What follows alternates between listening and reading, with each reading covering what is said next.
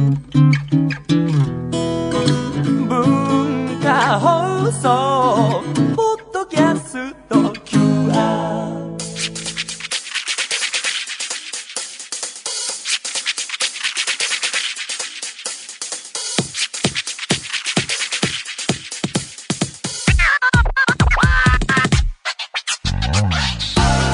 こんばんは。内山聖輝のワンクール。パーソナリティの内山聖輝です、えー4月も半ばに入ってまいりましたけれども皆様いかがお過ごしでしょうか、えー新生活ね始まった方々も多いかもしれませんが、えー新しい環境慣れてきたでしょうか、えー私の方はと言いますと相変わらずというか、まあ、世間一般と同様に花粉症が大変辛い時期続いていてなんかニュースとか見ると杉からヒノキへなんていうね移り変わってきたえー話も聞きましたけれども、まあ、どっちも、あの数年前の検査によれば大変高い数値を僕検査結果叩き出していたので、まあ、その移り変わろうが特にどうということはないという感じでねひどい状況が続いていてまあ仕事にならないなというのが、えー一つの感想で、まあ、諦めの境地に入りつつありますが本当僕自身としてはここ数年こんなひどい、えー状況はなかったというレベルで本当にねどこにこの怒りというかなんていうかこの気持ちをぶつければいいのか分かりかねていますけれどもえー、他のニュースで言うと、いろいろね、サッカーのニュースがいろいろありましたね。まずは、やっぱり海外に目を向けると、チャンピオンズリーグでね、波乱の、大波乱の展開があって、あの、まだ試合の映像を見れてないので、よくわかんないんですけど、結果だけ見たらびっくりしましたね。なんか、あ、そうなんだと思ってね、ペップね、マンチェスターシティ、えー、あの監督は何でしょう。チームが強くなるのが早すぎるんですかね圧倒的な強さでリーグは行くんだけどみたいな、えー彼のなんか、えーについて書かれた本読んだ時もそんなこと書いてありましたけど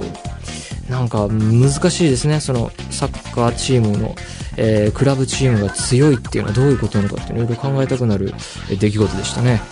で、まあ、日本代表のね、サッカー日本代表のハリル・ホジッチ監督が解任されたというニュース見ましたけど、まあ、端的にがっかりしましたね。本当になんか日本サッカー協会には失望しかないというか、まあ、っていうのがパッと聞いた時の感想で、で、どういう事情があるのかわからないから、で、会見を、えーのニュースを読むと、つつまり疑問点としてはなんでこの時期なのかっていうのとなんでなんで解任なのかっていうのと何が一体ダメだったっていうのがこう具体的にこう示されているようには全く思えないというか。選手とのコミュニケーションみたいなキーワードはあった気がするんですけども具体的にどういうことなのかっていう選手は監督に従うものじゃないのかなと思うんですがまあねその内情とかは全くわからないのでそのチーム内の空気感っていうのがわからないのでだからわからないから会見で説明があるかと思いきやも全くわからないというような、えー状況で。まあこうなって監督が変わって、えーワールドカップに臨んで、まあ、大逆転というかとてもいい結果が、えーもたらされる可能性もないとは言い切れないと思うんですけれどもとするとそれまでこれまでの前のワールドカップからの4年間の計画というかこの日本の代表のサッカーをこうしていくとかあるいはそれからもっと若い世代、えーに目を向けてそのこういうサッカーをやりたいから若い子たちをこう育てるみたいな何かを決めて計画を、えー実行していくっていうものがなんだろう。本当それが消えてしまうと本当にモヤモヤしか残らないというかね。場当たり的対応にしかその今の入ってきたニュースでは見えなかったですね。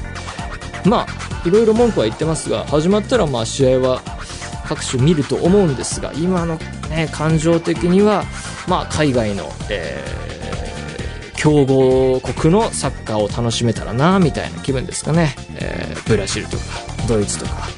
えーフランスとかあるいは注目選手でいうとサラーとかね。この辺の、えー試合が面白ければいいなというぐらいのなんかテンション感ですかね。それでは内山昂輝の1クールスタートです。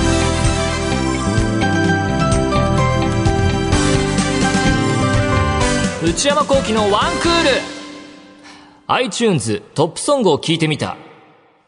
えー、久々のこのコーナーでございます。えーこのコーナーは私、内山昂輝が iTunes のトップソングに入っている曲を聴いて、ただただ感想を言っていくというコーナーです。あの、トップソングっていうのは、シングルなのかわかんないですけど、シングルというか、まあ、その、一曲単位の、えーランキングがあって、えーそれを視聴していってですね、パッと気になった曲を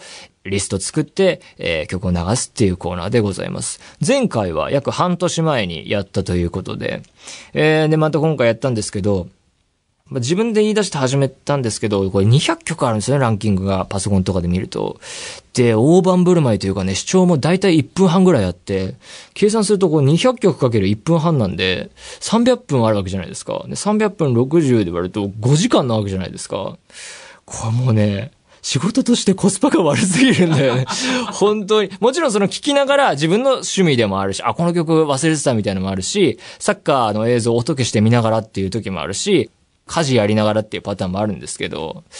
いやー、これ多分ね、今回で終わりですね、これは。あのそれはそれめんどくさいっていうのもあるし、いろいろこう世間のニュース状況というか、その音楽販売をめぐる動きっていうのもね、最後にまた話そうと思うんですが、いろいろ変化もあるので、えー、なんかそれも含めて、えー、ちょっと最後かもしれないのをやっていきたいと思います。では、今夜は iTunes ランキングトップソング200曲を聴いた中から、私、内山幸輝が気になった曲をいくつかご紹介させてください。まずは、ミゲル、フィーチャリング、ナタリア・ラフォルカで、リメンバー・ミー、かっこデュエット。えーこの曲はディズニー、ピクサー最新作、リメンバー・ミーの主題歌というか、本当になんか、この、えー、リメンバー・ミーという曲が、いろんなバージョンあって、劇中でも流れるし、それがまあサントラに入ってるし、またあの、日本語バージョンでもね、えーいろいろ、えーアーティストの方が歌ってたりするので、本当にね、いろいろどれにしようかなと思ったんですが、まあ、えー聞きやすいのはこれかなと思ったし、その劇中のやつはね、見てなんぼっていうところもあるので、それは、えー映画見ていただいてっていう部分もあるので、これにしてみましたが、えー、リメンバーミー、えー監督はトイストーリー3を担当したリー・アンクリッチさん。なるほど、なるほど。で、この曲の作詞作曲を手掛けたのは、アナと雪の女王の Let It Go のロバートクリステン・アンダーソン・ロペス夫妻。この人たちの名前はね、ほんとよく聞きましたね、そのアナ雪の時にもね。あの、リメンバー・ミー見まして、最近のピクサーの一連の作品の中では一番いいなと思ったし、好きになりましたね。あの、トイストーリー3以来一番いいんじゃないかなっていうか、まあ、大傑作と言えるかどうかわからないんですけれども、かなりいい線いってる、えー好きな好感の持てる作品でしたね。で、この曲が何せ見た人はわかると思うんですが、この曲が、このメロディーが本当物語の鍵中の鍵で、本当に大事な一曲なんですけれども、まあね、あの泣かせはずるいというか、よくできてるというか、だからこの曲がこけたら終わりみたいなところなんで、この曲強かったですね。えー僕は結構いいなと思ったんですけど、その知り合いの人と話してて、リメンバーミーの映画の話になって、いや、この、あの時の、あの、キーとなるあの曲がちょっと弱かったから、ちょっとあれかなって言ってる人もいて、ああ、そうなんだと思ったんですけども、僕は結構いいと思ったし、あの、サビのすごい一番盛り上がって、そこからまたメロディー下がっていく時のコード感というか、あの展開が、それこそその、レッド・イット・ゴーとかの、その、えー、アナ雪とかの、なんていうか、近年ディズニー感というか、この夫妻の、えー持ち味というか、えーすごい、えーいいメロディー作るなと思いました。そんな感じでございます。では、次の曲。ミコチコンジュ、ハーベストムーンナイト。このキャラクター名アクセント違ってたらごめんなさい。えー、というのも、この曲はテレビアニメ、白明とミコチのエンディングテーマ。ちょっと見てなくてすいません。キャラクターが歌ってるっていうことなんですね。ミコチ、カッコ CV、下地しのさん。えー、コンジュ、カッコ CV、結城葵さん。えー、これはね、今回、一押しというか、趣味感というか、まあ、こういう曲には弱いというか、視聴していく中で、あ、アニメの曲なんだっていうので、まあ、パッと聞いて、あ、なんかいいなと思って、調べたら、えー作詞作曲編曲はクラムボンのミトさんということでね。まあそりゃそうかっていう感じなんですけれども、なんか納得がいったというか、いい仕事してるなという感じで、あの、ミトさんとは、えー僕が声優として、えー出た、心が叫びたがってるんだっていうアニメ映画で、えーお世話になって、えーその後いろいろ、えー一緒にお酒飲んだり、イベントでご一緒したりっていうの結構、あの、喋る機会も多くて、仲良くなったんですけれども、あいい曲だなと、今回改めて聴いて思いましたね、この曲を。で、まあ、このリズム、弾んでるリズムも面白いし、歌詞もね、言葉選びが結構面白くて、こポンポン耳に入ってくる感じが、えー、面白いし、えー、バックの演奏もなんかね、いいしね、えー、こういう曲調には弱いんですね。キャラクターが歌ってるということで、あれなんですけど、このいう曲調だったらもっと、なんか、ゆるい歌い方でもいいのかなと思ったんですけれど、というのも、言葉が結構はっきり歌詞がすごい入ってくるんですが、まあでも、それはまあキャラクターがどういうキャラクターっていうのにもよるし、そういうボーカルディレクションだったのかもしれないし、まあわかんないですけど、そんなことはパッと頭に思いましたかね。えー、というわけですごい好きな曲ですね。続いては、サチモス808。えー、この曲は参考資料によれば、今年の2月にリリースされた Suchmos の最新曲。 Suchmos が一躍有名になった代表曲、 STAY TUNE に続いて、ホンダ、ベゼルの CM ソングだそうです。 STAY TUNE は、あの、やっぱりこのコーナーで、いいってなってかけた、えー、覚えがありますけれども、そこで、あ、 Suchmos ってかっこいいバンドがあるんだなっていうのを初めて知って、今回もまたね、なんかこう、安定の良さというか、あの、 STAY TUNE で、パッとこうね、それまでも音楽ファンは知っていただろうし、それでこう、タイアップで多くの人が知って、またね、どんどんどんどん、それ時よりももっと大きくなっていって、もうなんかもっと、これからもまたもっともっとメジャーになっていくんだろうなっていう感じが、えー、いたしますけれども、えー、いい曲ですね。本当なんか、かっこいいなっていう感じですかね。うん。それでは、私内山が iTunes トップソング200曲を聴いて気になった曲。続いては、この曲です。モモランド、プムプム。えー、初めて知りました。えー、参考資料を読んでいこうと思います。韓国の9人組ガールズグループ、2016年にモモランドを探してという韓国のサバイバルオーディション番組で選抜された7名で結成され、後にさらに2名が加入。あ日本でもね、ラストアイドルとか言ってますけれどもね、えー、韓国のオーディション番組だと。この曲の YouTube の再生回数は、えー、まあ収録の時点にはなりますが、8700万回オーバー。すごい、すごそうという感じですけど、ちょっとわかんないですけど、えー、今年の6月13日に日本デビュー。はあ、なるほど。なるほどね。どう展開していくんでしょうね。やっぱり韓国のアイドルカルチャーは、なんか、定期的にこう面白いグループが出てくるというか、本当眺めてて飽きないですよね。次から次へとっていうか、えー、本当面白いですね。あの、最近で言うと BTS がアメリカで大ヒットっていうニュースも読んで、へーって興味深く、えー、思いましたし、次から次へと。ので、前からいるグループがまた、えー、いい作品出したりっていう、その、なんていうんですかですかね、こう、切磋琢磨というか、えー、いろんなグループが面白いことやってるっていうカルチャーとして、えー、眺めてるとすごい面白いですね。で、まあ、この曲もランキングでいろいろ聴いている中で、本当知らなかったので聞いて、あ、なんか、ああ、耳にスッと入ってきて印象に残るなっていうか、えー、どんなグループなんだろうっていうふうに興味を持って入れてみました。えー、まあ、その韓国アイドル、えー、ムーブメントの中では、やっぱり、まあ、そんなに全然詳しくないんですけど、まあ、TWICE とかは聞きましたけど、少女時代の、その、日本版の1枚目のアルバム、ガールズジェネレーションがね、やっぱりね、未だに、えー、好きですね。あれはもう本当当時すっごいずっと聴いてましたね。えー、そんな思い出もあります。では、続いてが最後の曲です。私、内山が iTunes トップソング200曲を聴いて気になった曲。続いて、Perfume 無限未来です。この曲は今年の3月14日にリリースされた Perfume25 作目のシングル。すごいですね。えー、映画、ちはやふる結びの主題歌。えー、グアムで撮影されたミュージックビデオ、アートワークも話題になった。あ、なるほど、なるほど。まあ、Perfume はね、えー、どれも安定していいし、今回もすごいかっこいいですよね。あの、無限未来っていう言葉も面白いし、それ、この言葉を、このメロディーとこのリズムに乗せるんだっていうところも楽しいし、まあ何より、えー、音、音の楽しさっていうか快感というか、そういうのに満ちていて気持ちいい曲だと思ったし、これまたイヤホンとかヘッドホンとか変わったり、スピーカー、大きいスピーカーとかでかけたらまた全然曲の印象変わってくるんだろうなっていうのもありますし、場所が変わればとか、そういうことも思ったりして、いろんな可能性に満ちた曲だと思いましたし、あの、ちはやふるのね、また結びの主題歌になってますけれども、前もあの、フラッシュという曲が主題歌になってましたが、フラッシュもね、大好きで、えー、好きだったんですけど、今回は、なんていうか、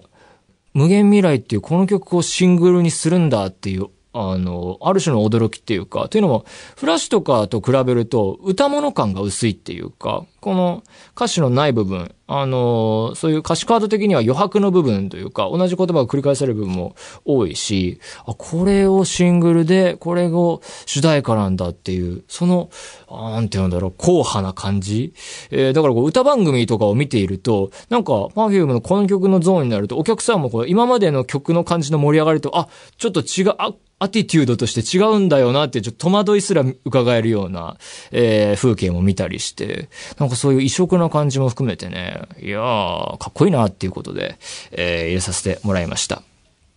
というわけで、今回が最後かもしれない iTunes トップソングを聞いてみてやってみましたけれども、いかがでしたでしょうか？あの、ランキングの感想としては、あの、米津玄師さん一強というか、もう、本当にね、あの、人とのコラボレーションだったり、ご自分の名義だったりっていうので、もういろいろ入っててね、えー、強いなっていう印象でした。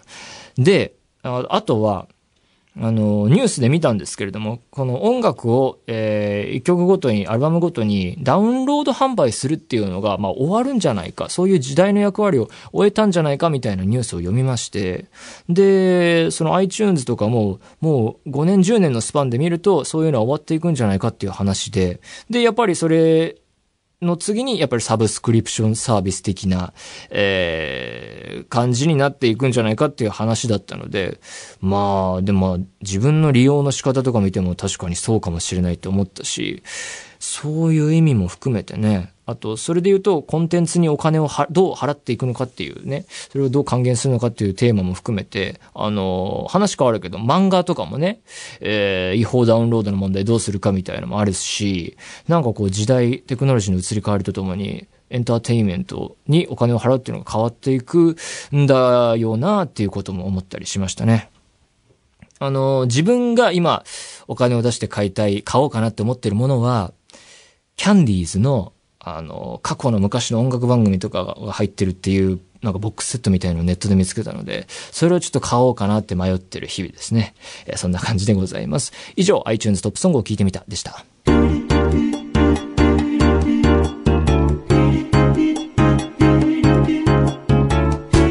内山幸喜のワンクール。